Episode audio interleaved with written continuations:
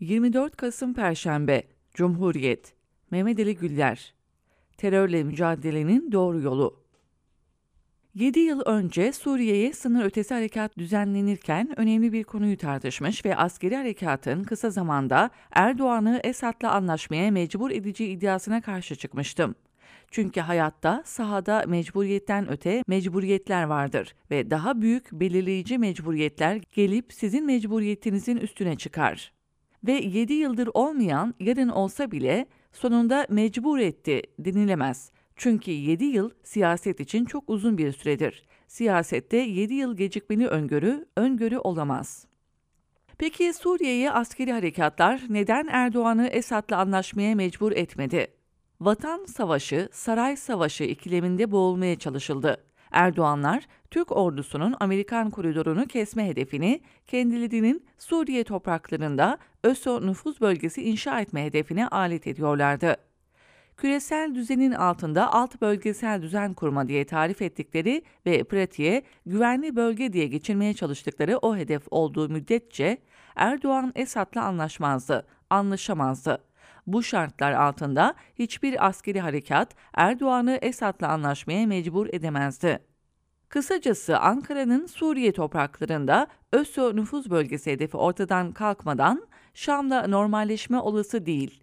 Nitekim Suriye Dışişleri Bakanlığı da normalleşmeyi Ankara'nın Türk askerlerinin aşamalı çekilme programı vermesine bağlamış durumda. 13 Kasım'da İstiklal'de patlatılan terör bombası Ankara'nın güvenli bölge siyasetinin çözüm olmadığının göstergesidir. Türkiye'nin terörü kaynağında yok etmek gerekçesi üzerinden inşa etmeye çalıştığı güvenli bölge İstanbul'un göbeğinde bomba patlatılmasını önlemiyor. Tersine güvenli bölge siyasetinin öznesi olan ÖSO, alt gruplarla ilişkiler teröre zemini kolaylaştırıyor. 13 Kasım terör eyleminde PKK'dan ÖSO'ya uzanan unsurların bulunması bile tek başına bu kolaylaştırıcılığın göstergesidir. Terörü kaynağında yok etmek, Amerikan yönetiminin 2001 sonrasında Büyük Orta Doğu coğrafyasındaki asıl hedeflerini uygulayabilmek için formüle ettiği jeopolitikçi bir yaklaşımdır.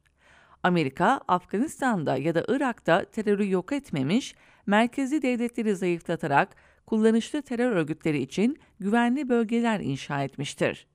Örneğin Amerika'nın Saddam Hüseyin yönetimine karşı ilan ettiği 36. paralel PKK için güvenli bölge olmuştur.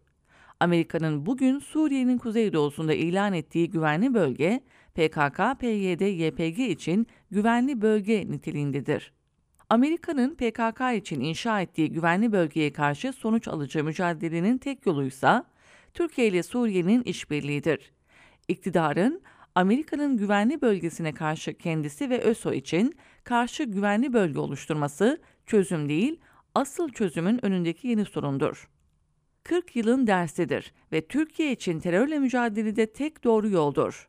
Terör, kaynağında yok etmek hedefiyle komşunun toprağında komşuya rağmen askeri operasyon düzenleyerek değil, kolektif güvenlik anlayışı içerisinde komşuyla işbirliği zemininde yok edilir.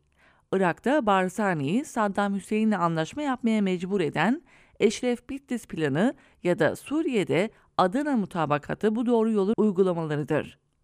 Mevcut askeri harekatı ÖSO karargahını dağıtıp İdlib'den başlayarak aşamalı çekilmenin ve Suriye ordusunun kendi topraklarında egemen olmasını kolaylaştırmanın yolu yaparak Amerika'ya karşı Ankara-Şam işbirliğini başlatabilmek hala mümkündür.